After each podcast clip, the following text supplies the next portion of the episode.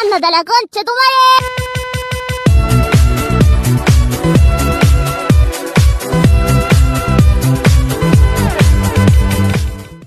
Uno.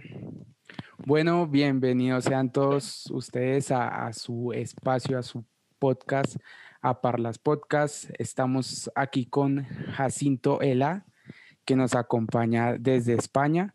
Eh, para mí es un placer tenerlo acá. Eh, claramente vamos a hablar de fútbol. Vamos a hablar un poquito también sobre todo de cómo es esa vida de, del futbolista y nada, que conocerlo un poquito a él. Entonces, bueno, Jacinto, no sé eh, cómo estás, cómo has estado, cómo van las cosas por allá en España.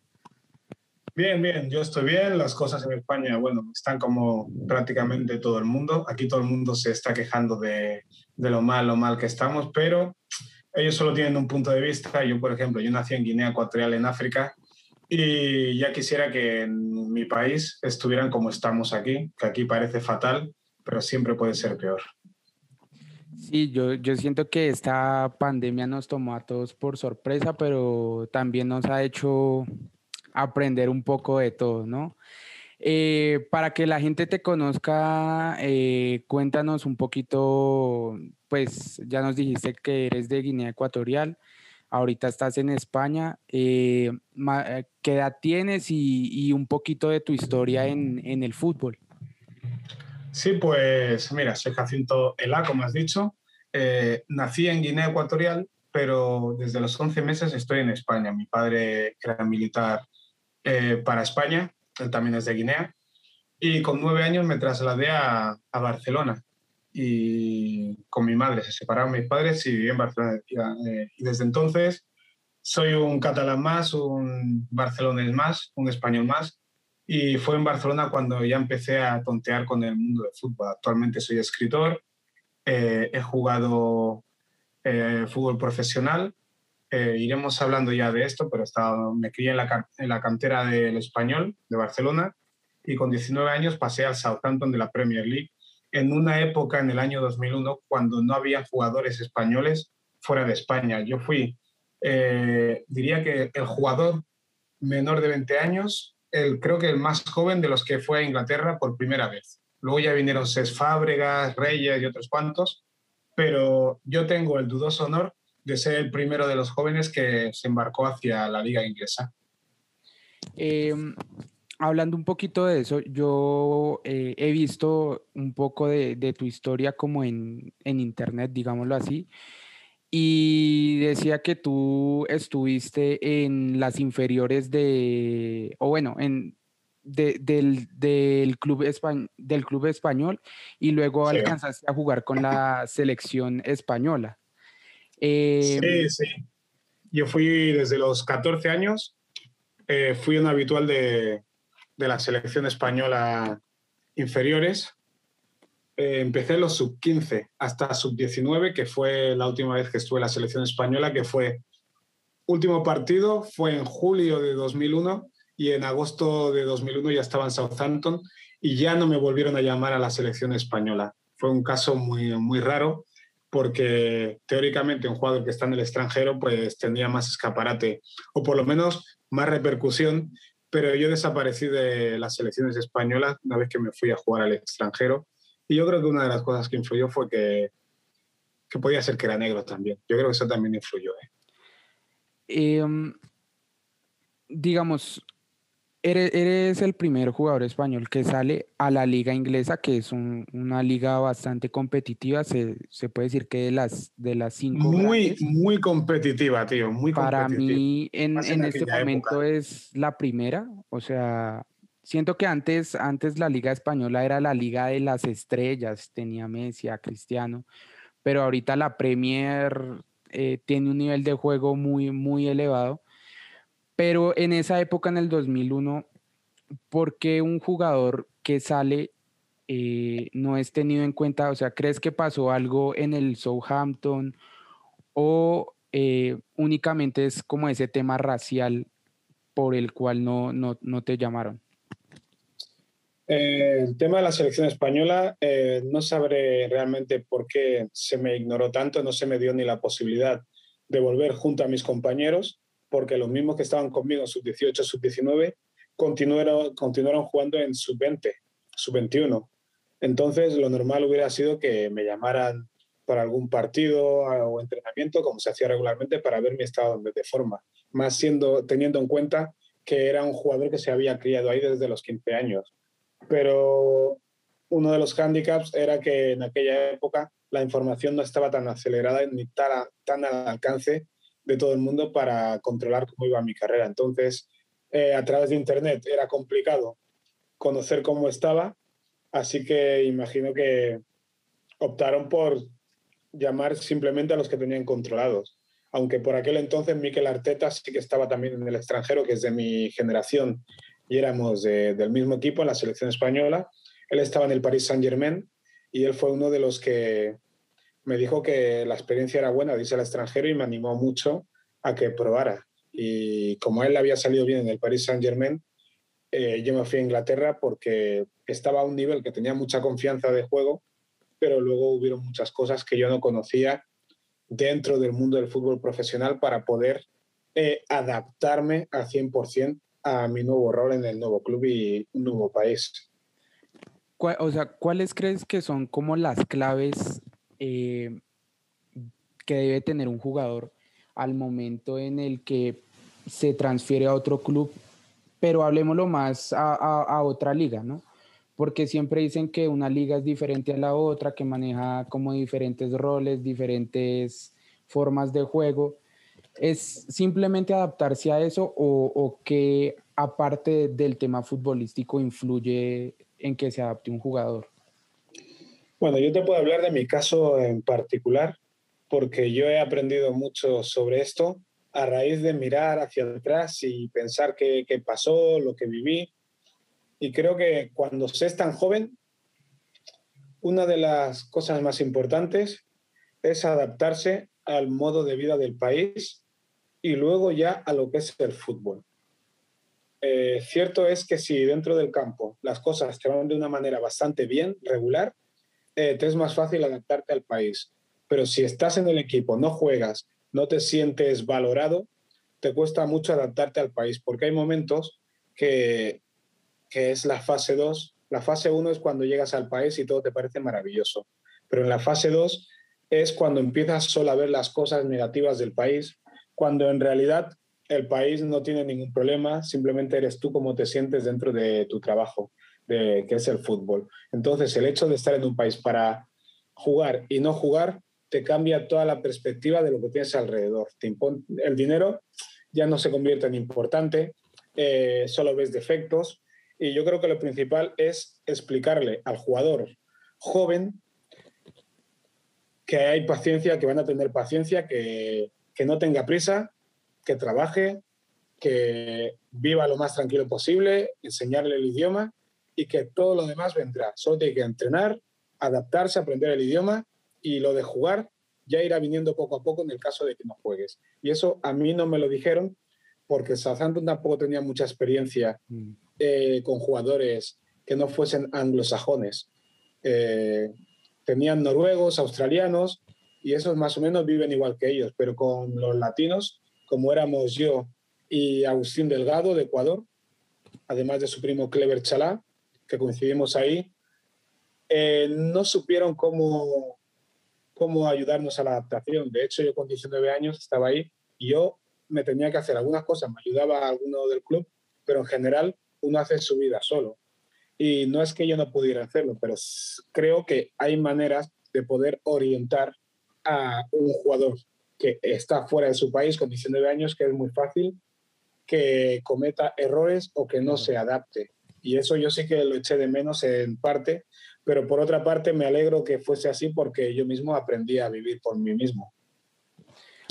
Digamos, o sea, influye lo de ser joven, pero sí, es cierto que a veces, no sé, eh, bueno, me imagino que ahorita en la, en la actualidad los equipos ya al ser un fútbol un poco más global, eh, tendrán como sus equipos de trabajo a disposición sobre todo para estos eh, jugadores que son latinos o, o, que son españoles, pues que hablan otro idioma. Pero, por ejemplo, me surge la pregunta si el llegar en invierno o el llegar en verano genera alguna diferencia.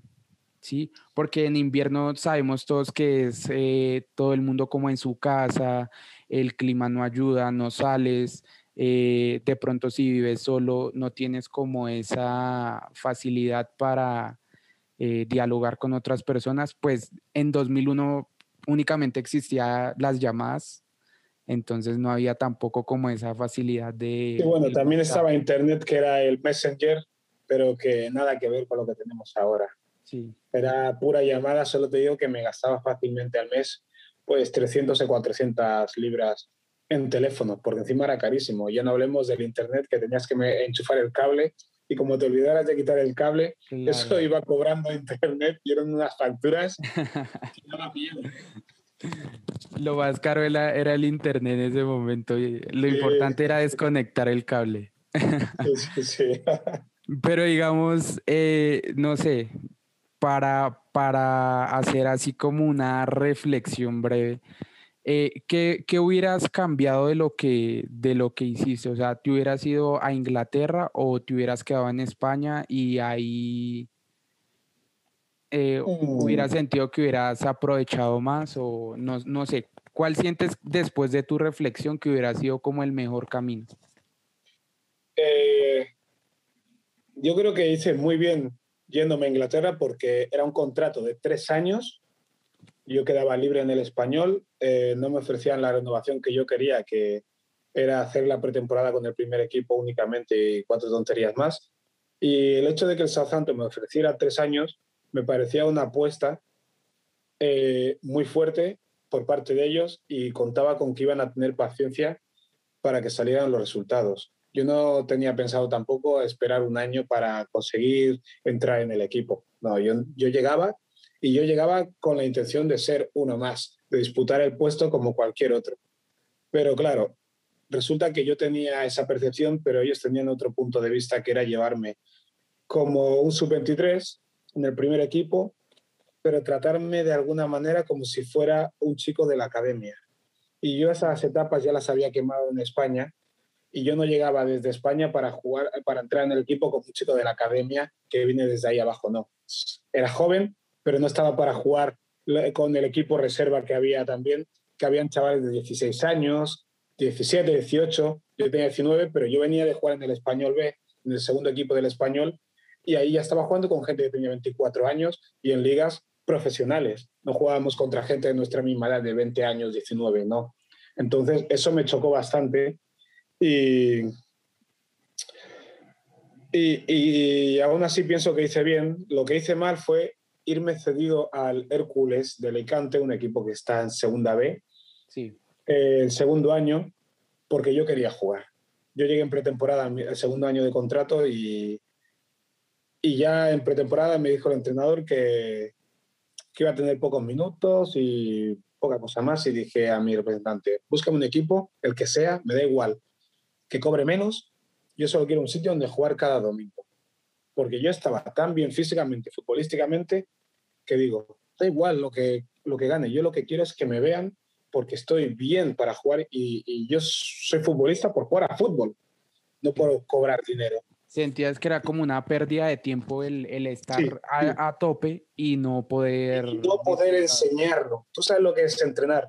Terminaba los entrenamientos y yo dos veces a la semana o tres en el Southampton me quedaba una hora entrenando, ya sea gimnasio, en el campo haciendo más físico, tiros, centros, lo que sea. Yo hacía trabajo extra porque vivía solo, nadie me esperaba en casa, pero notaba que estaba mejorando como futbolista y cuando las cosas se te dan bien, intentas hacerlo más tiempo, ya sea dibujo, ya sea cantar, ensayas, entrenas con mucho más gusto.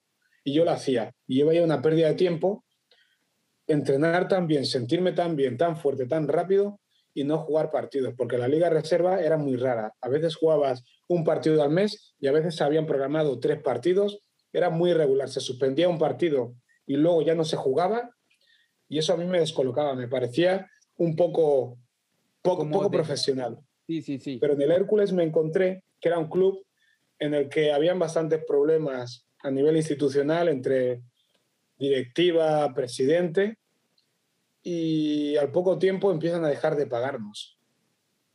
Y, yo, yo, alucinaba, alucinaba porque no era sitio para estar un sitio donde el primer problema era que no se cobraba, cada mes dejaban de pagar. Y tuve la mala suerte que luego me rompieron la rodilla en un partido contra el Elche y me rompieron la rodilla y estuve lesionado ocho o nueve meses, pero no jugué un partido de fútbol hasta un año y pico después, a pesar de estar en el Southampton ya, que en el Southampton ya se cuidaron de no dejarme jugar ningún partido a pesar de estar recuperado, para evitar que me rompa estando en sus filas en mi último año de contrato y así no estar obligados a, a renovarme. No sé, siento que a, veces, no sé, el, el fútbol es de suerte a veces, o sea, Sí, sí, sí, sí, sí. El fútbol no es como ir a la universidad. De la universidad, si estudias, si tienes medianamente capacidad, te sacas el título, ya sea con mayor o menor nota. Unos necesitan estudiar más, otros menos, pero no es cuestión de suerte. Pero el fútbol sí que influye. La suerte y el sacrificio y el trabajo. Y la suerte puede ser buena o puede ser mala, pero el hecho de llegar hasta donde yo llegué es muy buena suerte. Soy consciente de eso gente que me dice, joder, pero tuviste mala suerte. Digo, no, no, no, no te equivoques. ¿Cuántos conoces tú con 14 años le nombran mejor jugador del mundo? Eh, ¿Cuántos conoces tú que han estado 5 o 6 años en la cantera del español ganando prácticamente todo? ¿Cuántos conoces tú que con 19 años ficha por el Southampton? ¿Cuántos conoces tú que después se va a jugar al Alavés? Después va al Dundee Football Club. Después estoy en unos cuantos equipos y decido retirarme con 26 años porque me da la gana. No, estoy, no soy rico, pero yo decido que que lo dejo. Y es suerte, llegar a donde yo llegué, es suerte porque al lado mío habían otros que se iban cayendo de, la carrera, otros fueron más arriba. Pero el fútbol hay suerte, pero siempre es combinado con el trabajo y con la oportunidad. Eh, yo no tuve la suerte de poder demostrar que está, eh, mi juego cuando estaba bien y sin embargo había otras veces que yo tenía que haber dado el callo y quizás no jugué tan bien como yo realmente podía, pero influyen demasiados factores y se tienen que juntar todos. De hecho, solo el 0,039 de futbolistas que están federados, de niños que están federados en España, solo uno de 2.600 jugará en primera división. Sí. Uno de 2.600. Entonces, es algo muy complicado y todo el mundo piensa que ese uno va a ser él. Pero que yo fuese el mejor o fuese nombrado mejor jugador del mundo con 14 años, no quiere decir que yo fuese mejor que todos los niños del mundo. Yo era consciente de eso. Sí. Pero es un empujón. Pero sabes que cada semana esto cambia. Cambia. Aparecen jugadores que no vienen de ninguna academia, de ningún, de las bases de un equipo de primera división y aparecen en la élite de repente. No todo el mundo venimos del mismo sitio. Hay gente que se han formado en otros sitios y con 15, 16 años, 17 y 18, mejoran un montón y se meten en la guerra de la primera división del fútbol profesional. Así que hay muchos caminos para llegar a la élite y muchos aspirantes. Yo siento que, por ejemplo, en Europa hay cierta ventaja porque está la cuarta, la quinta división, que son divisiones de pronto a las que si alguien que no pudo eh, jugar como a, un nivel top, pues puede empezar por ahí y si tiene suerte y si tiene trabajo y constancia, pues puede ir avanzando. Pero por ejemplo, acá en Colombia solo está la, la primera división y la segunda división. Y la segunda división con, no sé, con muy pocos equipos y, y simplemente ascienden y descienden los mismos, ¿sí? Entonces es, es más cerrada las, las, oportunidades. Y, por ejemplo, he tenido la oportunidad de trabajar ahorita hace poco eh, con una escuela de fútbol y, uno llega a pensar eso, ¿no? Todos estos niños eh, que uno ve, o sea, unas, un complejo de cinco, seis, ocho canchas de fútbol repletas de niños, eh, uno sabe que por ahí 10 van a llegar a, poder pues, disputar en, así sean profesional.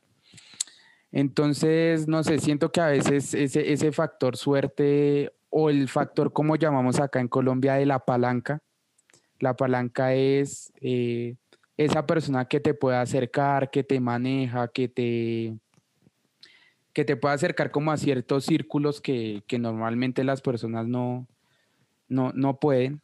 Entonces tienen como esas oportunidades, pero de resto siento que es muy difícil. Eh, ahora para, como para eh, hacernos una idea de cómo es un equipo por dentro, así un, como un breve resumen, ¿qué es lo que pasa, por ejemplo, cuando al entrenador no le gustas tú como jugador?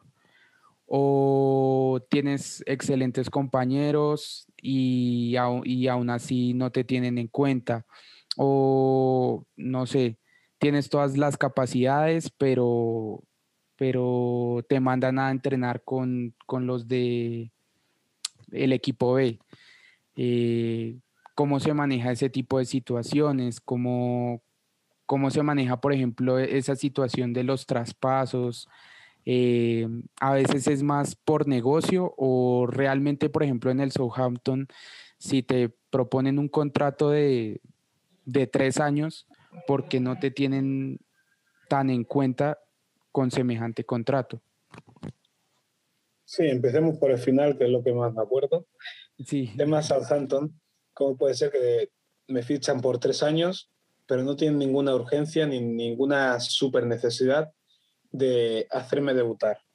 Claro, yo me creía muy importante porque me fichan por tres años, pero luego cuando te das cuenta del coste que les supone ficharme a mí, yo vine gratis y mi sueldo era nada comparado con lo que se cobraba ahí. Mi sueldo eran 4.000, 5.000 pounds al mes.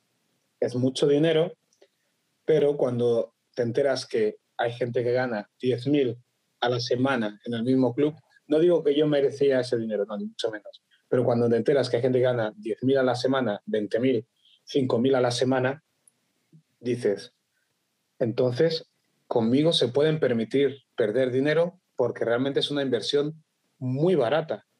Si yo juego increíble, ellos ganan. Si yo juego fatal, ellos pierden poco o nada. Es como si fuera una apuesta. Una apuesta, una prueba, una granja de, una granja de jugadores, una apuesta barata. Hemos traído un internacional eh, juvenil de España que estaba jugando y si nos sale bien, pues nos cubrimos de gloria. Pero luego te encuentras también ahí en Southampton que fichan a un par de franceses de 17, 18 años, hay unos australianos, eh, tal, y dices, uy, aquí están empezando a montar algo y yo soy parte de ese experimento de traer talento extranjero que el Southampton desarrolla muy bien los jóvenes y Southampton ha hecho muy buenas ventas. No empezaron ayer cuando empecé, vendieron a, a Sadio Mané, ni a Virgil van Dijk, ni a Theo Walcott, que ya estaban Southampton cuando estaba yo. Ellos ya habían empezado ese proceso y yo formé parte de ese experimento, pero yo no salí bien y no hicieron la venta, pero muchos jugadores así tienen que les cuesta poco y cuando los venden, con vender uno, recuperan la inversión de a lo mejor 100 que han pasado por ahí. Claro. Porque Theo Walcott lo vendieron por 12 millones, con menos de un millón de esos 12 ya han conseguido rentabilizar los últimos 5 o 6 años, 10 años de cantera.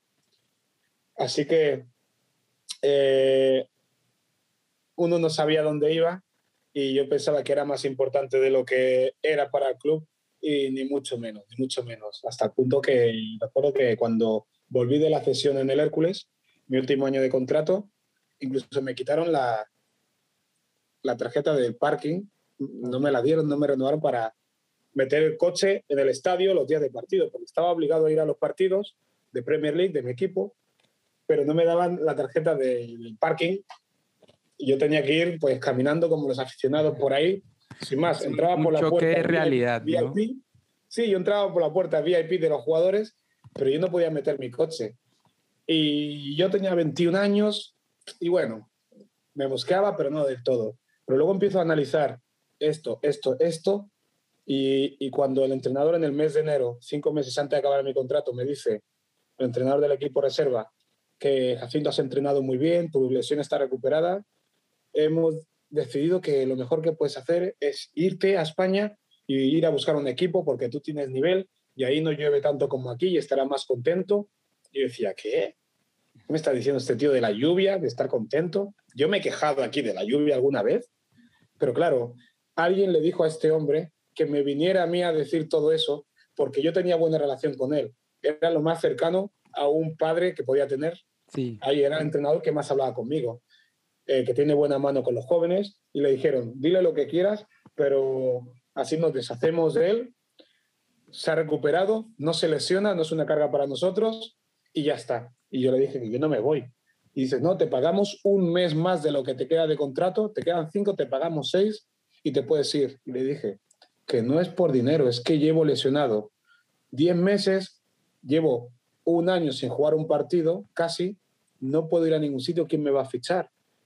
No, la lluvia, la lluvia, y que no, y me quedo. Y ya vi por dónde iba el fútbol y ahí es cuando dije, aquí si sales bien, eres la leche, eres lo mejor, y si no, eres un número más. Porque ahí, no sé, siento que uno ve el fútbol como el deporte estrella, por decirlo así, pero es, es una realidad que también es un negocio y es un negocio demasiado lucrativo para las personas que están en, en ese medio. Entonces, eh, ¿qué, como qué tanto piensas tú que ahorita el fútbol es eh, o lo mueven por deporte, por pasión, porque les gusta, eh, no sé, la experiencia? ¿O qué tanto a veces los equipos mueven las como a los jugadores o, o a las inferiores? Incluso me imagino, eh, a veces harán propuestas hasta con las familias y todo, eh, simplemente como para tratar de hacer negocios.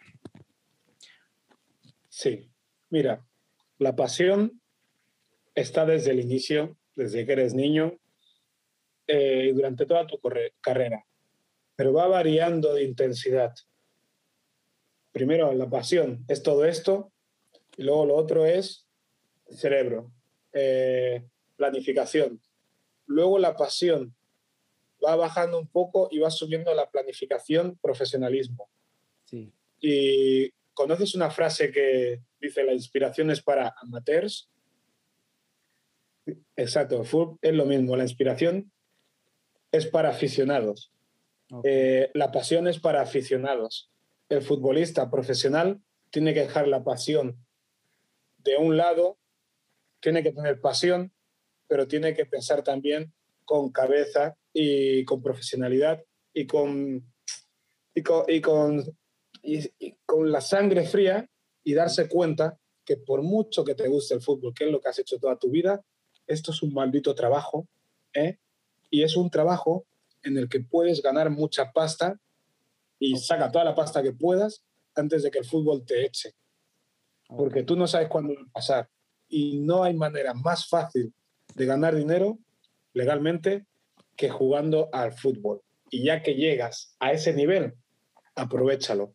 Y yo, si volviera atrás y supiera todo esto que sé, lo tendría muy en cuenta que lo importante es ganar dinero, porque yo luego fui de equipo en equipo intentando buscar a el sitio, el contexto donde yo pueda volver a enseñar el fútbol que yo sé que tengo, el fútbol que yo he hecho, incluso cobrando menos dinero, porque lo más importante para mí era volver a jugar y tener las mismas sensaciones que yo había tenido en el fútbol.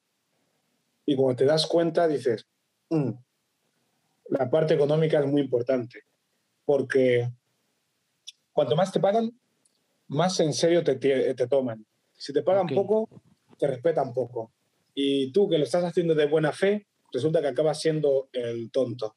Así que está mal ir de buena fe en el fútbol, porque incluso a veces he tenido, yo y todos los jugadores hemos- tenido que perdonar dinero a los clubes porque te deben tres meses y dices, bueno, si me pagas dos meses, perdono el tercero. Porque llevas tres meses sin cobrar. Y tú lo que quieres es, venga, darme la carta de libertad y me voy a jugar a otro sitio. Porque no quieres estar metido que si juicio, que si tal, que si lo otro. Yo quiero jugar, solo quiero jugar. No, no, no. Tú tienes que jugar pero tú lo has trabajado, tú lo tienes que cobrar. Y punto. Pero para eso está el representante, para pelearse como un perro con los clubes. Y muchas veces no lo hacen. Claro, porque uno no es solo toma las decisiones, no, al final tú eres un chaval, eres un hombre, eres adulto, pero con 24 años tú no quieras ser más listo que un, señor que tiene 50 años, que es presidente y que ha manejado el fútbol y que ha manejado todas las situaciones. Con 24 años te das cuenta que tú no sabes prácticamente nada, porque todo te está viniendo de nuevo. Ni tus padres han vivido esas situaciones y no han sido futbolistas, no te pueden ayudar. Eso es verdad, eso es verdad y, y es muy claro porque acá en Colombia a veces se genera mm, como cierta controversia cuando dicen em, tal jugador va a China o tal jugador va a Emiratos Árabes. Pero entonces eh, siempre ponen como en la balanza el, eh, quiere ser un jugador que está en, la élite mundial y que se ha tenido en cuenta para, por ejemplo, para la selección, pero sabiendo que se va a ir a un país como China o como o, a Emiratos Árabes. Que hablas de eh, Jackson. Exacto, Jackson, Guarín. Por ejemplo, no sé si lo conoces, pero hay un jugador que se llama Giovanni Moreno, que está en China. ¿Dónde jugaba? Él jugó en Nacional, luego pasó a Racing en Argentina y luego se fue al Shanghai en, China. Y lleva ya, no sé, como unos 10 años mínimo.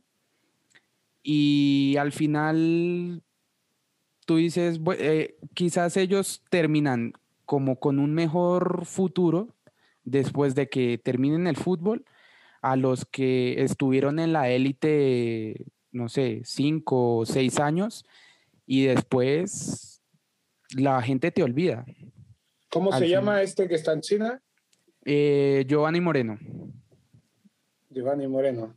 Sí. Eh, lleva 10 años. Sí. Pues supongo que ahí en, Colombia mucha gente dice que, que, ha tirado su carrera a la basura porque le importa más el dinero que el fútbol. Sí. Y, pero lleva 10 años. Hombre, un tipo que se tira 10 años, 6, 7, 8 años, siendo latino, jugando en China, yo le tendría cierto respeto, ¿eh? No es ningún payaso. No es ningún payaso. Se ha ido a una cultura muy diferente a la suya, ha aguantado un montón de años, con lo fácil que sería empezar a llorar al primer año y segundo año, y que me quiero ir a mi casa y no sé qué. No, eso es un súper profesional y es dueño de su decisión de irse a jugar a China con las consecuencias que tiene perderse el fútbol europeo, el fútbol latino, lo que sea, pero de alguna manera este tipo sabe que será más tiempo exfutbolista que futbolista. Y, y en la vida hay que tomar decisiones y sobre todo cuando son a nivel personal, porque al final el que se va a comer esos años en un sitio o en otro es el mismo jugador y, por ejemplo, si tú haces una carrera por aquí por allá y acabas sin dinero, los aficionados no son los que te van a ayudar a comer, no. Encima, si trabajas en un sitio normal, de camarero, de comercial, de no sé cuánto, te van a sacar en el periódico para reírse de ti. Sí. Pero el que se está riendo de ti resulta que trabaja lo mismo que tú. Y dice, ah, era futbolista, es trabajando aquí. Dice, tú también estás trabajando aquí. Eh, eh, ¿cuál es el siguiente paso a ser futbolista? Trabajar en la tele, ser entrenador y ya no podemos optar a más profesiones. Eh, el aficionado en general en todos lados está muy confundido con eso. nadie tiene en cuenta eso. Son casi todos de clase trabajadora y cuando acaba el fútbol, el que acaba con dinero monta lo que puede y el que no, pues trabaja como todo el mundo. Son treinta y pico años que lo dejas, te queda toda la vida por delante. Es, es, es algo muy cierto y, y, yo creo que ahorita, eh, por ejemplo, el último que se fue a, a, a China fue Juan Fer Quintero, que, que si, lo, si lo habrás escuchado. Sí, sí, en el Mundial la rompió. La rompió. penúltimo Mundial, en el último Mundial o en el penúltimo. Él estuvo en, el, en, 2014, en 2014 pero no era titular y en 2018 sí ya, ya fue titular. y él estaba en River y él tiene como 28 años, o sea, tampoco es que esté tan viejo para el fútbol, entre comillas, y decidió irse a, China. Y, es algo, yo creo que totalmente válido, ¿no? O sea... Totalmente. Eh, River Play es River Play, pero todo el mundo sabe lo que es Argentina. Argentina tiene un nivel de vida más alto que, Colombia.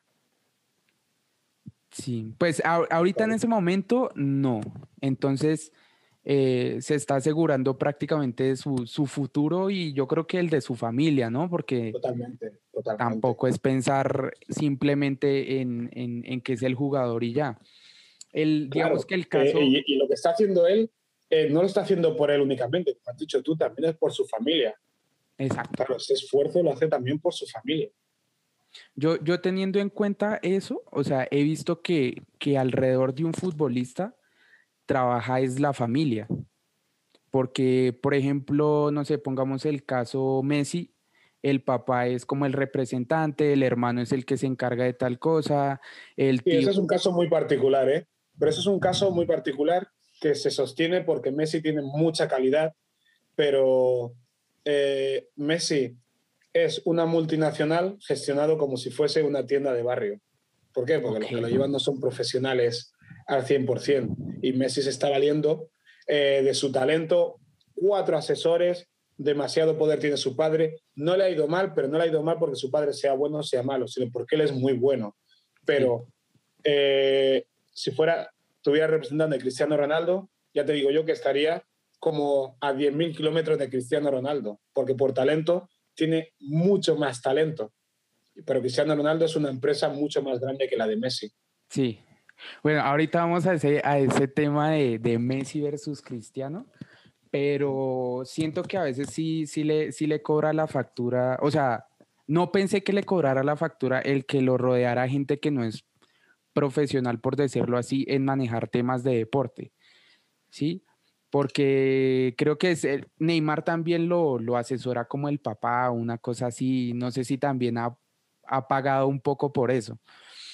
No, Neymar le ha salido bien la jugada, que nadie se equivoque. Han pagado 220 millones por él, está en el Paris Saint Germain, es el rey. La jugada le ha salido perfecta.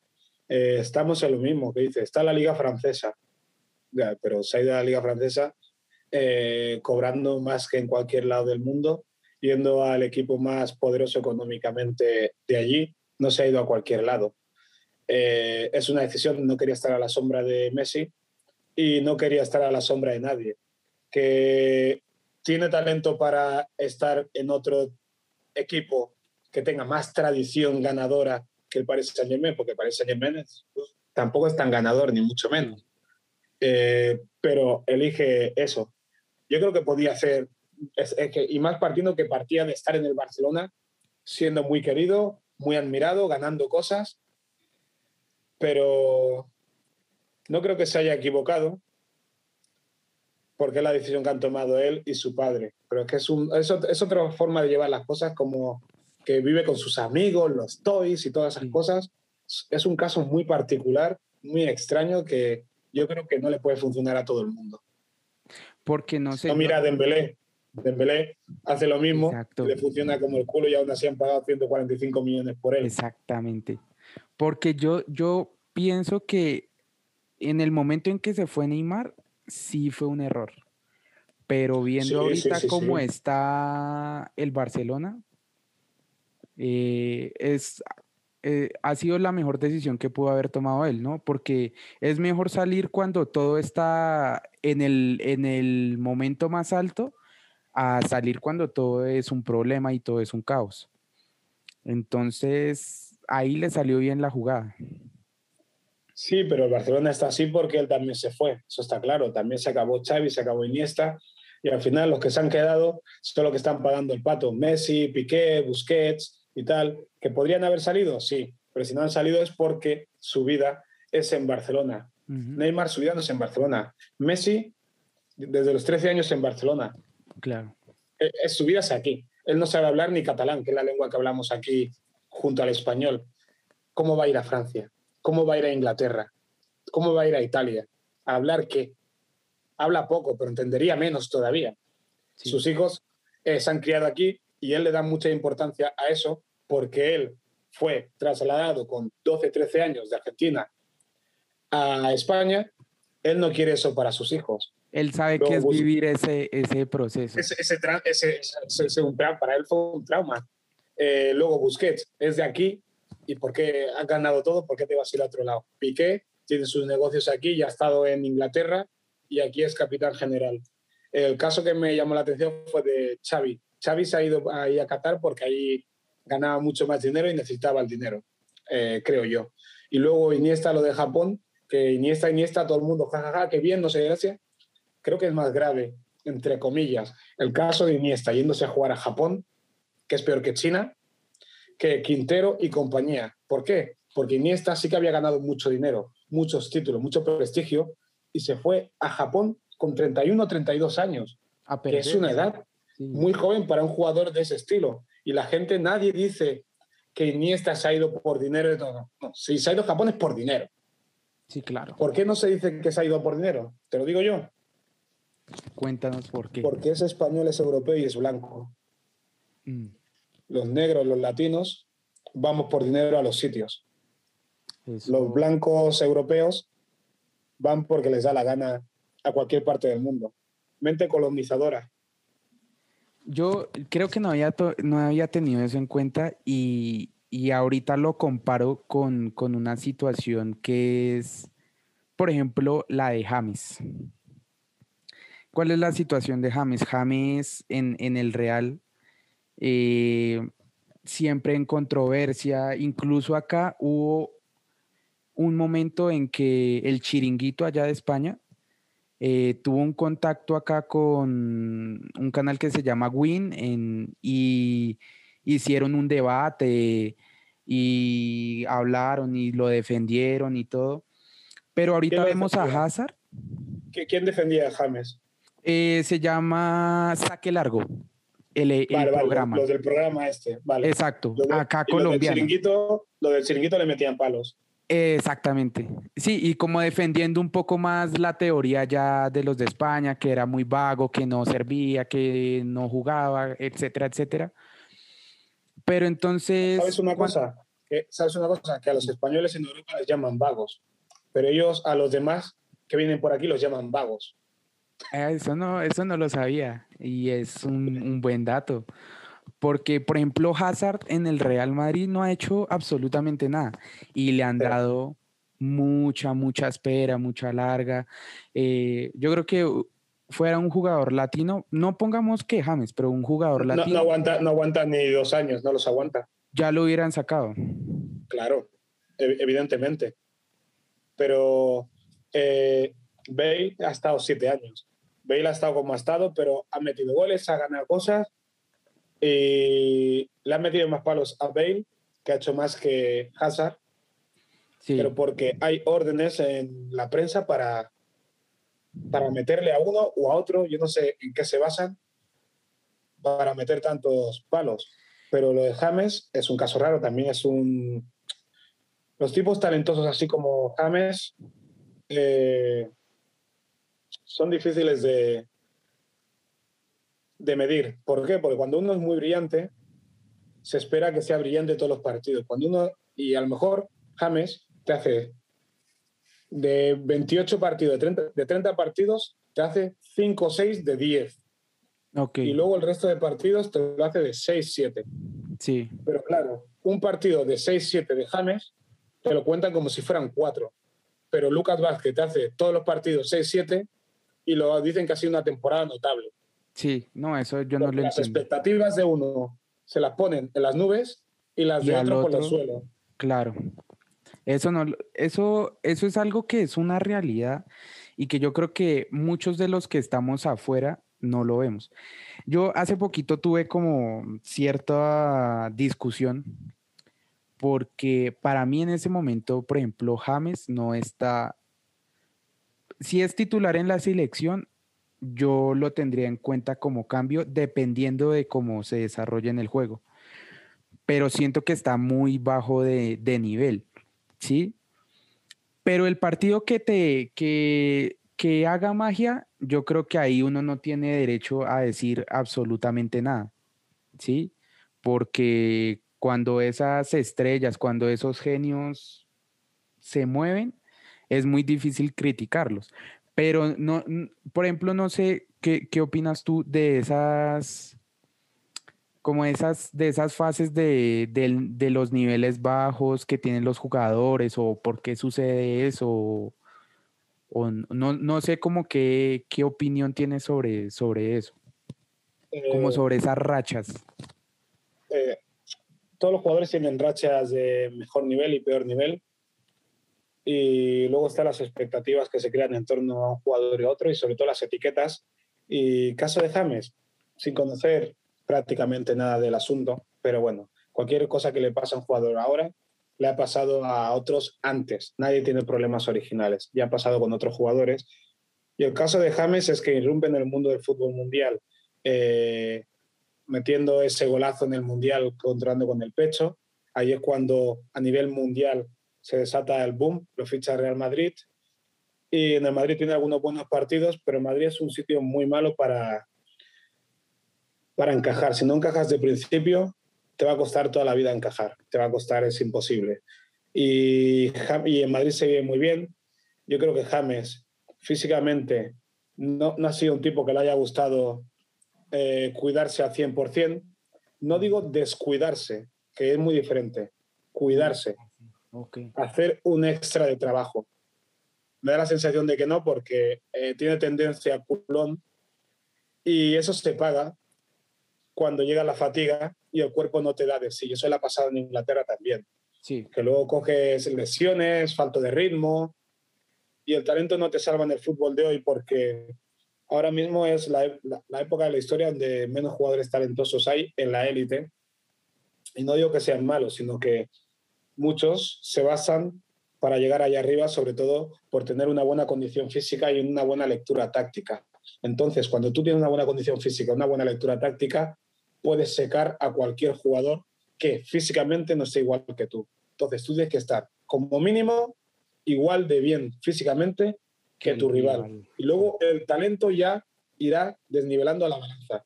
Pero si tú no lo estás, es muy difícil que puedas tener la continuidad y sobre todo el impacto, porque ahora tienen que correr todos y no vas a tener a 10 compañeros esperando que hagas una genialidad que puede pasar hoy o dentro de cuatro o cinco partidos. Como le dijo eh, Ancelotti, sí. Eh, creo que era Ancelotti, no sé qué jugador. Eh, no, no, sí, a Hazard. Creo que era Ancelotti o no, el otro, el, de los pelos, Conte. Sí. le dijo a Hazard, tú eres muy bueno. tú puedes generar muchos goles y lo que sea. O metes tres o cuatro goles por partido o generas tres o cuatro goles por partido o tienes que correr como todo el mundo. ¿Por qué? Porque James, por, eh, James no, Hazard tampoco le gusta entrenar. John Terry en una entrevista lo dice. Hazard tenía mucha calidad, pero era horrible entrenando. Hacía lo mínimo para pasar el día.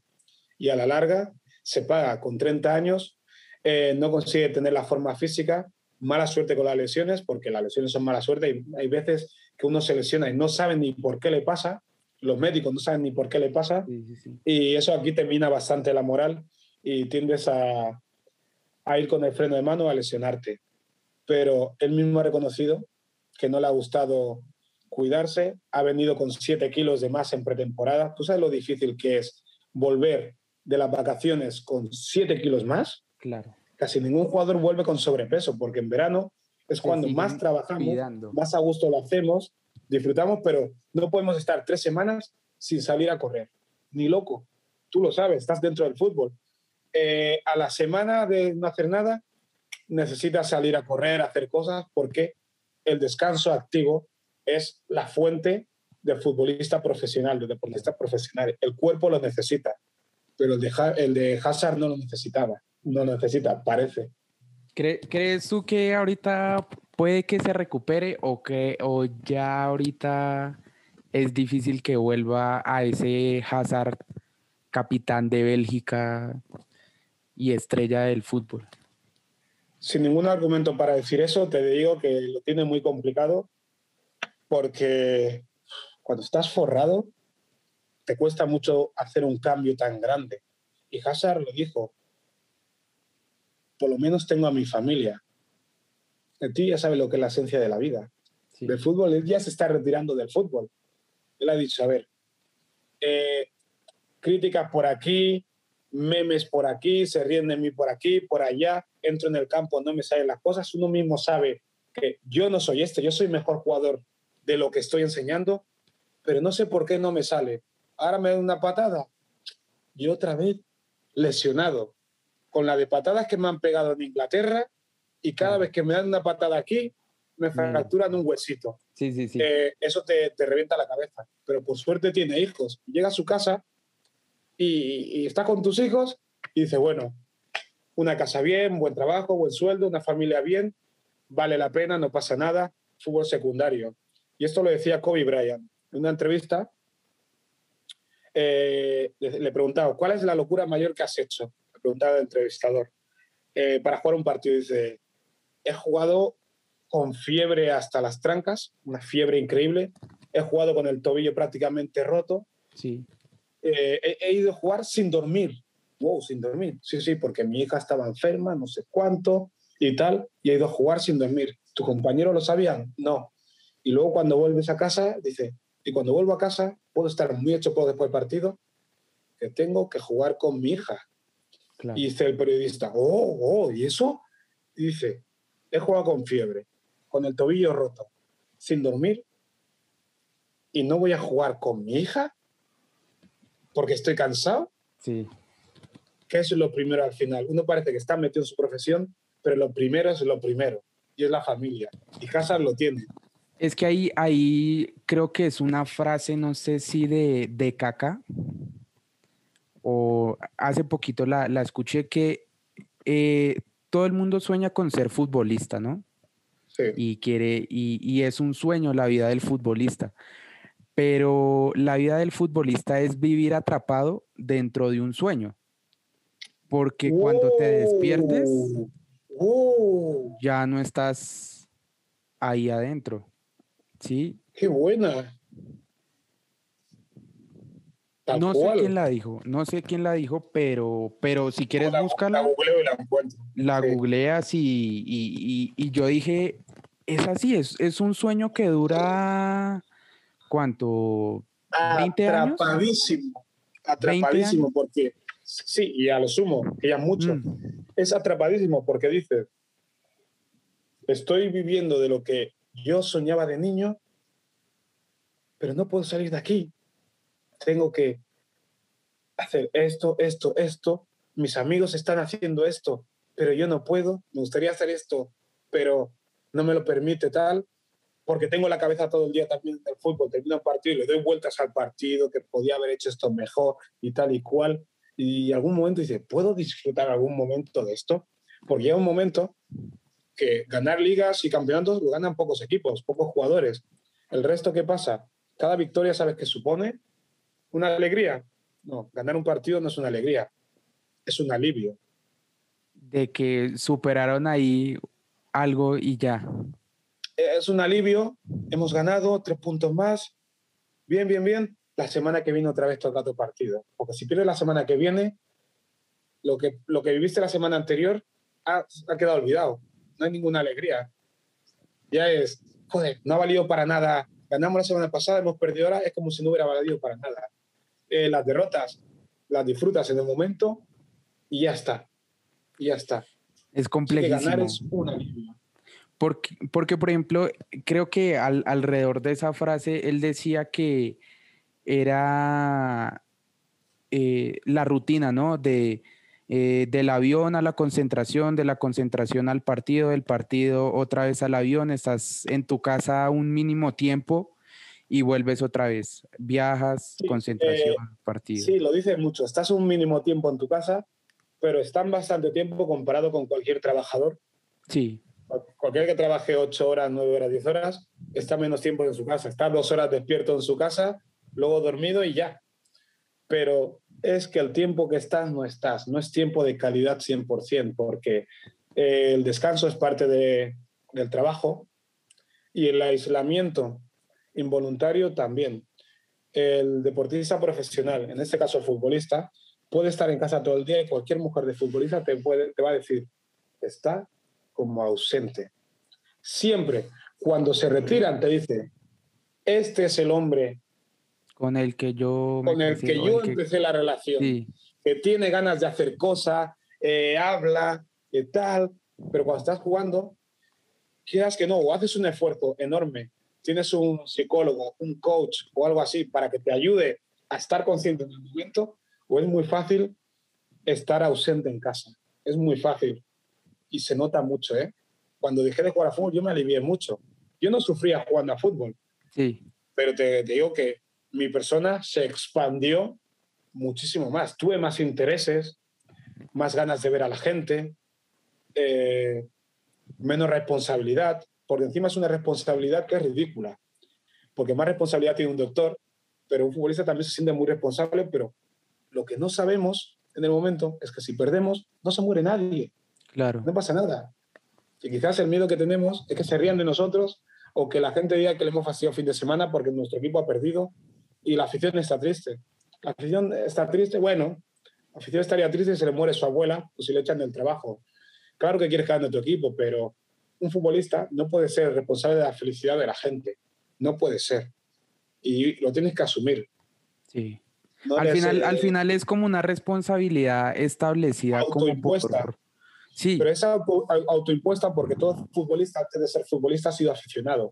Entonces empatizas tanto con el aficionado, porque tú también lo has sido y lo eres, que mimetizas, soy lo que ellos quisieran ser.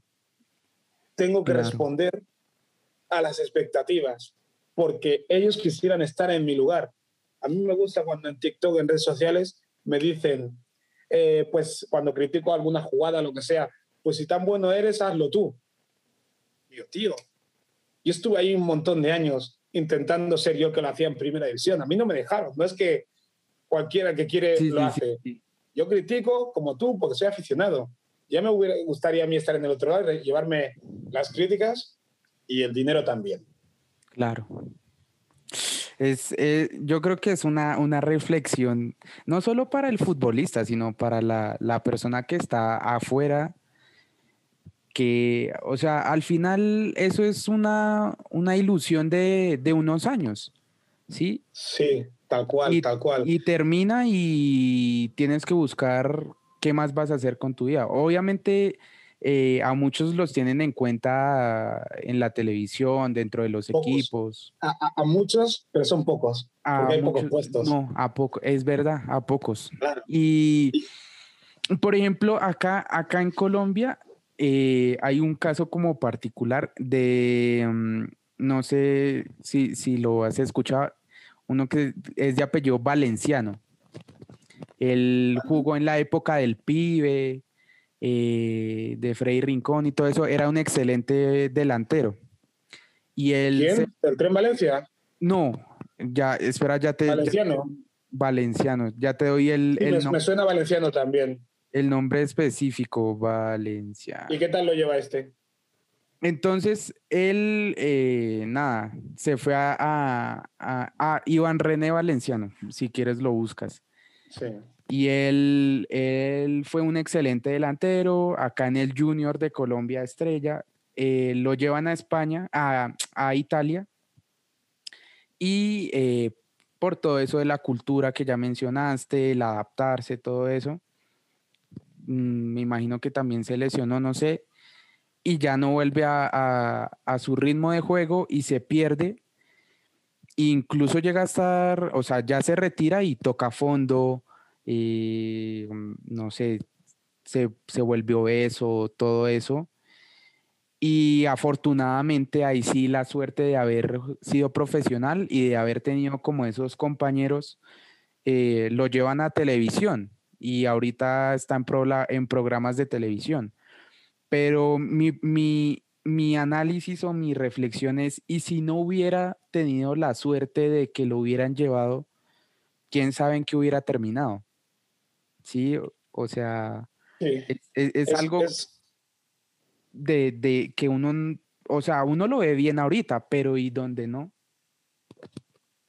Claro, y es un caso muy concreto la gente se hizo eco cuando tocó fondo y entonces todo el mundo quiso ayudar. ¿Por qué? Porque de alguna manera los ha hecho disfrutar y la gente que tú has visto mucho y, y le tienes consideración, ya sea de cara al público, la, pues le ayudas. Pero hay muchos que no han tenido esa buena relación, por ejemplo, con la prensa o esa repercusión a nivel de fútbol eh, y han jugado, pero han pasado desapercibidos, que quizás están ahí ahogándose en el alcohol. Pero lo normal es, en el fútbol, cuando lo dejas, es que no te pase nada del otro mundo, que, te, que sigas siendo una persona normal Sí. y ya está. Eh, lo que pasa que llama más la atención este tipo de casos que llegan a, a una fatalidad extrema eh, porque es como el día y la noche, pero la gran mayoría tienen una transición más o menos difícil, una desventaja en el caso de que no tengas una profesión ya para ejercer, una, porque empiezas con treinta y pico años por donde empiezan los de 20 años, Eso es verdad. a, a- a aprender cosas. Y eso es jodido, pero uno no deja el fútbol de un día para otro a no ser que le rompan la pierna y no pueda jugar más. Lo normal es que paulatinamente vayas viendo ya los últimos años que se te está acabando el fútbol, que ya te cuesta más recuperarte de los golpes, que ya no vas encontrando equipo y ya mentalmente el cerebro muy listo y ya te va preparando para lo que te viene. Sea, Porque, por ejemplo, a ti te cortan un brazo y piensas, ya, ya no voy a hacer nada. No. Esta gente le cortan un brazo y al, y al final, a cabo de los años, están haciendo vida normal Sí. porque la mente se adapta. Y si se puede adaptar uno de caminar a ir en silla de ruedas durante el resto de su vida, un tío puede pasar de ser fuerza profesional a trabajar por el salario mínimo. Pero tiene que, tiene que ir eh, pensando en eso, ¿no? Antes de retirarse. Y, y- y ahí vuelve y entra el tema del dinero. Pero, pero creo que ahorita eso se, se da. Pero en Colombia se gana más. muchísimo dinero en general, todo lo que está en la primera división. En España sí hay un sueldo mínimo que son unos 600.000 euros eh, los que están en primera división, pero en Colombia es igual porque cada país tiene su contexto. No, acá, acá un futbolista vive bien. O sea, Vive bien al día. sí, digamos que no es. Sí, digamos que, que, que teniendo una media, vive por encima de, de la media o del de promedio de la gente.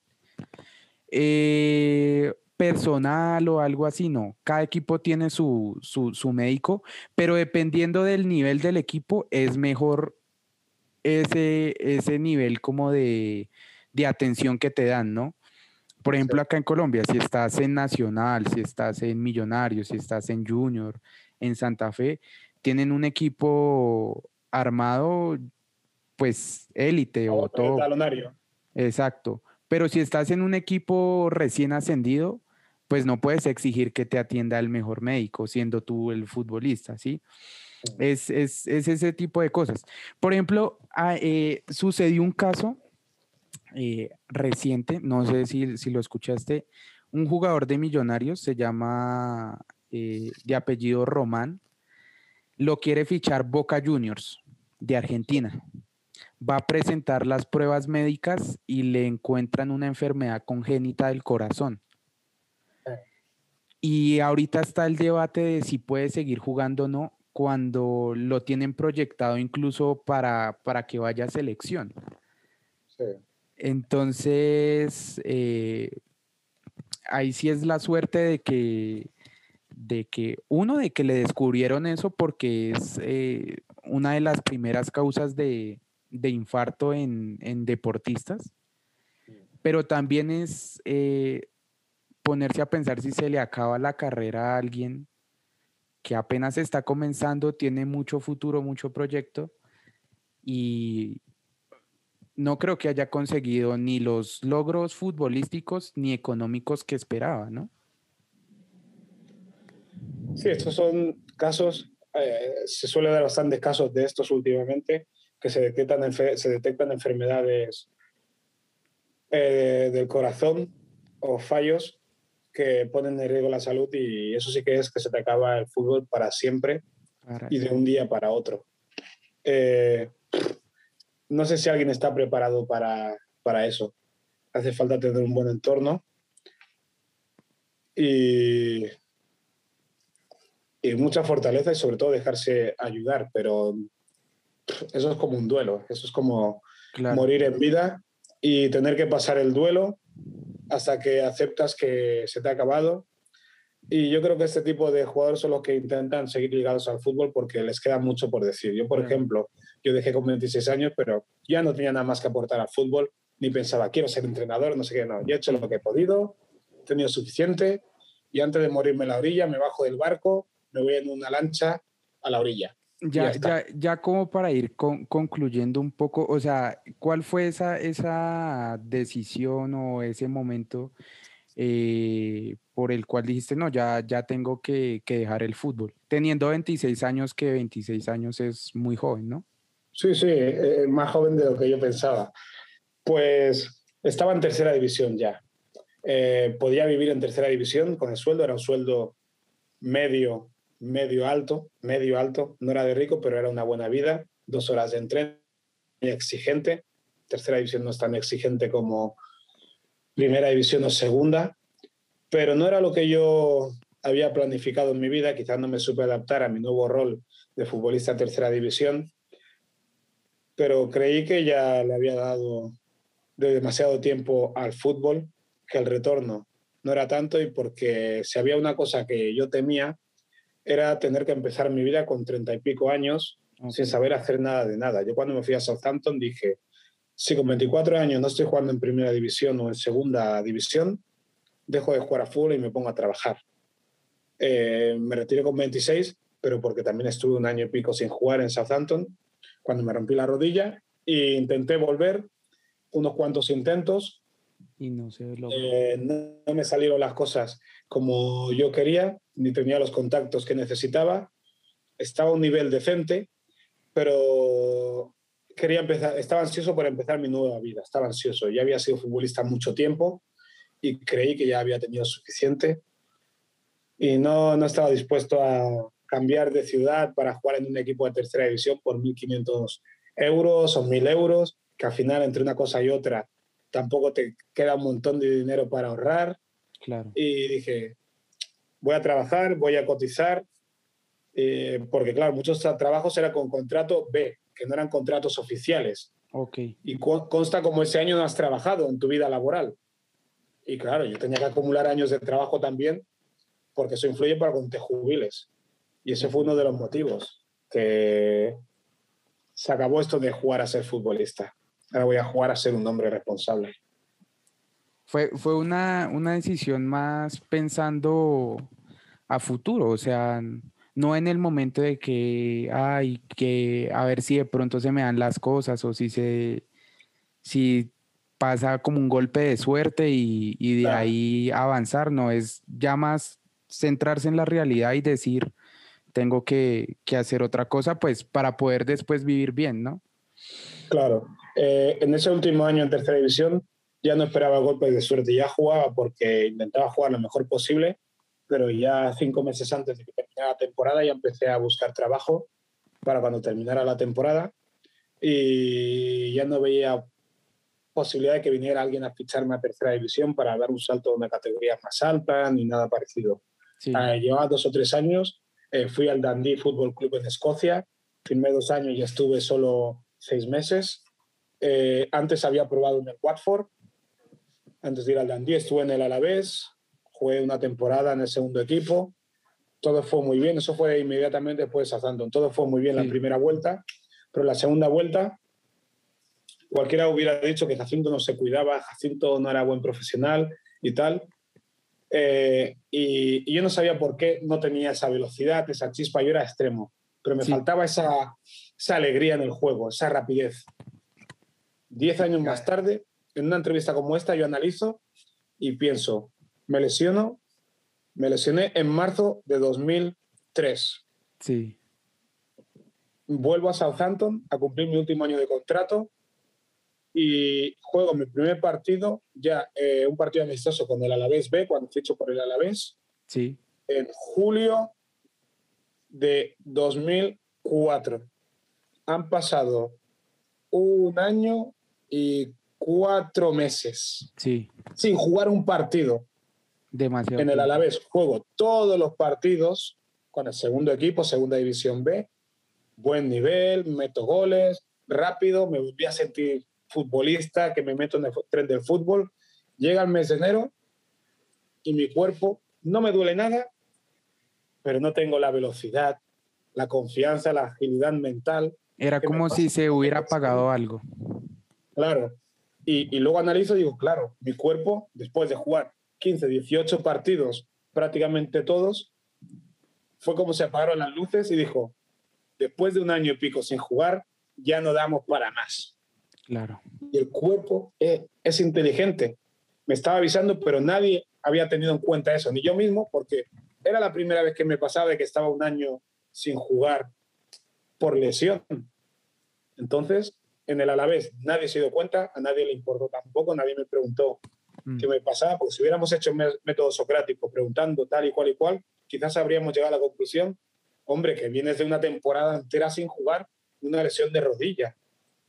Pero el cuerpo no dio para más Claro. y ahí fue cuando ya empecé a cogerle un cierto asco al fútbol, porque, bueno, asco entre comillas, porque Sí. me encuentro bien, no me duele nada, pero no soy rápido, no soy tal, como si me hubieran quitado el fútbol que tenía y lo hubieran tirado por allá. Y eso es muy difícil de comprender para un joven. Sí, no, yo, yo, yo creo que ahí a veces por más que se hagan las cosas o por más que se intenten eh, tratar de, de retornar esa, como esa alegría y esa pasión, pues no hay nada que hacer. Eh, eh, unas preguntas finales para concluir, para saber tus gustos futbolísticos. Eh, entre Messi y Cristiano, ¿a, a quién prefieres? Ya sabemos que a Messi, pero en, en un breve resumen, ¿por qué? Ah, prefiero a Messi porque Messi fue uno de los motivos para que yo tomara la decisión de, de dejar de jugar a fútbol. Era la temporada ¿Cómo es 2008. Sí, y, y veías a Messi, hace 19 años, 20 años más o menos, no sé cuánto tenía, 22, y lo veías jugar y ese Barcelona, y veía lo que hacíamos nosotros en el entreno, yo pensaba, es otro deporte, tío, es otro deporte, ¿qué demonios estamos haciendo? Eh, ¿Para qué juego yo? No entendía nada. Lo que está haciendo ese tío es una barbaridad. Y lo que ha hecho Messi durante todos esos años, no lo había visto yo nunca. Y mira que yo soy fan de Thierry Henry, sí, pero no había visto, nunca he visto nada parecido. Y Ronaldo me enamoró en su época de Manchester porque era un jugador muy habilidoso y tal. Un poco, eh, era un poco inefectivo, no era muy efectivo en todos los sentidos, sí, pero lo de Messi eh, fue algo exagerado. sí. Y no es mi jugador favorito, pero como futbolista le he visto hacer cosas que cualquiera que haya pisado el césped cinco minutos ve como imposible. Básicamente eso. Es que sí hace unas cosas que uno dice son de otro, o sea, que son como si hubiera nacido con, con ellas, ¿no? No es, No te hace tres bicicletas, un no sé qué, un no sé cuánto prefabricado. No, que no te hace todo eso. Sabes que va a pasar por aquí y pasa. exacto, Eso no, no tiene, no tiene- eso no lo puedes imitar. Sí, Puedes imi- eh, eh, imitar las bicicletas, los no sé qué, lo puedes entrenar. Pero ¿cómo entrenas a hacer así, así, así? Si yo también sé co- conducir la pelota de izquierda a derecha, de izquierda a derecha, también sé hacerlo. Pero ¿por qué él puede hacerlo todo el rato y, se va? no. Porque tiene un talento y además lo ha trabajado mucho, tío. Ese talento lo ha trabajado mucho. Eh, otra pregunta. Eh, ¿de qué equipo eres fanático? Ahorita, ¿cuál es el equipo que más, más te gusta? Al que más sigo es el español porque que ahora está en segunda división porque es donde me crié, donde más feliz he sido como futbolista y porque no es un equipo grande y creo que es muy fácil ser de los equipos que ganan siempre. Y el español, yo lo he mamado en sangre y, y tiene cierta magia ser de un equipo que, que no consigue títulos, la verdad. Me gustan los equipos así trabajados y, y siempre han contado mucho con la cantera, con las inferiores, a pesar de que a mí me dirán una patada en el culo. Un mensaje para los del español, para tenerlo Sí. acá en cuenta. Y, y de los jóvenes que están ahorita, ¿cuál crees que es el que tiene como más proyección? Ya así como última pregunta. Es que, es que es muy fácil hablarte de jóvenes que tienen proyección. Bueno, lo que sí ya están proyectados son Haaland y Mbappé, así que no vale la pena decirlo. Y luego algún joven que, que me guste mucho. Sí. Phil Foden me gusta. Phil Foden. Pero ¿sabes qué me pasa? Que con 38 años me cuesta ser fan de, de jugadores jóvenes. No sé por qué. Estás esperando, estás esperando a que, a que evolucionen y a ver realmente qué pasa o si se quedan ahí en... No había pensado en esto, pero ahora que lo dices, puede ser que sea eso, porque cuando uno tiene cierta edad, no hablo porque yo sea muy viejo, no muy viejo, no, no. Cuando uno tiene cierta edad, digamos ya 27, 28 años, más de esa edad, ya ha visto como unas 15 o 20 ligas, ya ha escuchado como unos 200 o 500 jugadores promesa que luego no han llegado a nada. Que, y entonces cuando te vienen con estas, dices, bueno, ahora está el hype de hablar de esto. Si ahora Haaland de aquí a, final de temporada solo mete cuatro goles, nadie va a hablar de Haaland como está hablando ahora. Y ya buscan otro. Otro, continuamente. Porque yo lo digo últimamente que el fútbol es pedofílico les encantan los jóvenes, les encantan los jovencitos. Eh, si un chaval de 17 años juega igual de bien que uno de 23 años, les va a gustar más el de 17 años, solo porque tiene 17 años. no por cómo juega, no, porque con 17 años hace esto. Pero no tienen en cuenta que el de 23, con 17 hacía lo mismo y ahora no lo quieres. Entonces te hacen sentir como no vales porque ya no, ya no tal, ya no tiene 18 años y, a veces se tiene como una virtud que es ser joven. Ser joven no es ninguna virtud. Ser joven es una etapa que pasamos todas las personas del mundo. No hay ni una sola persona que no pase por ser joven. A no ser que sean Benjamin Button, que al final muere siendo joven. Sí. Todos hemos sido jóvenes, así que ser joven no, joven no es una virtud, sino es una fase de la vida y todos los futbolistas lo son. Y dice, con 20 años, ¿cómo juega Pedri y está en primera división?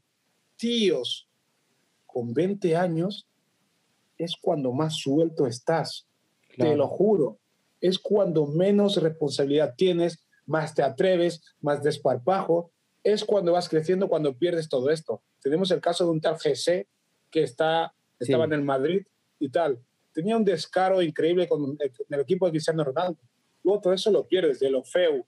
Eh, Boyan Kirky, que Boyan Kirky, unos números, unos números brutales en el Barcelona pero se le dio boleta. Otros con peores números han aguantado más años. ¿Por qué? Porque esperaban que metiera 50 y como metía 30, ya no lo... pues no les vale. Claro. Entonces fue víctima de las expectativas ajenas. Una vez que se te quita la cara de niño, con Vinicius va a pasar. Ya tiene detractores y admiradores. Pero Vinicius, cuando se le ponga la cara de hombre así como yo, la gente va a decir, ¡qué malo! Claro. Ahora dicen qué bien y tal, porque tiene 20 años, está en el Madrid, es habilidoso pero estas tonterías con 23 años no te las va a aguantar. Y está bien que lo sepa, porque a este ritmo va a jugar en Turquía. Ya te lo digo, en Turquía. porque la evolución que ha tenido... Hay que hacer una apuesta acá con, con Jacinto. si termina jugando en, en, una liga, en, una liga, menor, porque la evolución que ha tenido desde que irrumpió, jovencísimo, tú dices, uy, pues no ha crecido tanto Exacto. Como apunta la calidad que tiene, que no termina de afilarse, pero porque nuestro amigo Zidane con los jóvenes no trabaja. Ningún joven ha crecido con Zidane. Ninguno. Ni uno solo. Solo Valverde. Pero ¿por qué Valverde es otro tipo de jugador? Es un currante. Pero ni uno más. Entonces, este Vinicius, si tuviera un entrenador que se parara a pulirle... Y lo proyectara así sería diferente. Yo siento que ahí, ahí después de eso, o sea, como que va a pasar algo en el fútbol y es que los jugadores como entre los 24 a los 30 van a estar ahí como en un limbo, ¿no? Como sí, eso se van a jugar. Se van a jugar el puesto con los que tienen menos de 24. Pero al mismo tiempo, si pasas de los 30 y estás en la élite, es un plus. Y también tiene 31 años, tiene 34 años y todavía está en la élite. Sí. Y es un plus, porque ahora se valora que un tío con 35 años esté en primera división, porque cómo se cuida, como tal, como lo que sea. pero puede que esté al nivel de 1,26, 27. Exactamente. Todo va por, por modas. Pero bueno, nada, un placer, un placer tenerte acá. Eh, la verdad, vuelvo y te repito, muchas gracias por, por brindarme esta, esta oportunidad. Espero que haya sido eh, buena la, la conversación.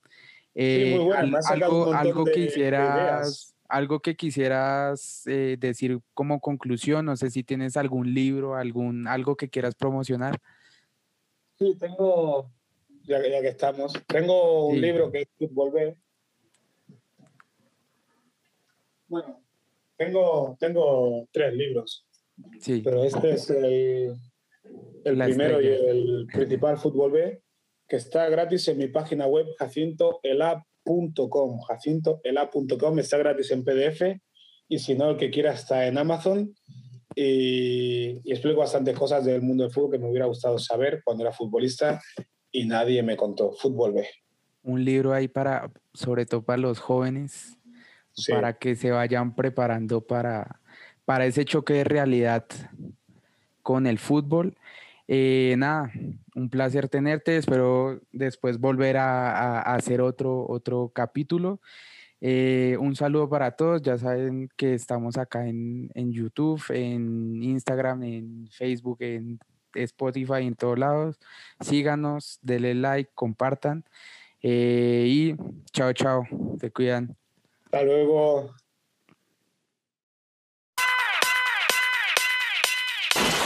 Ándate a la concha, tu madre.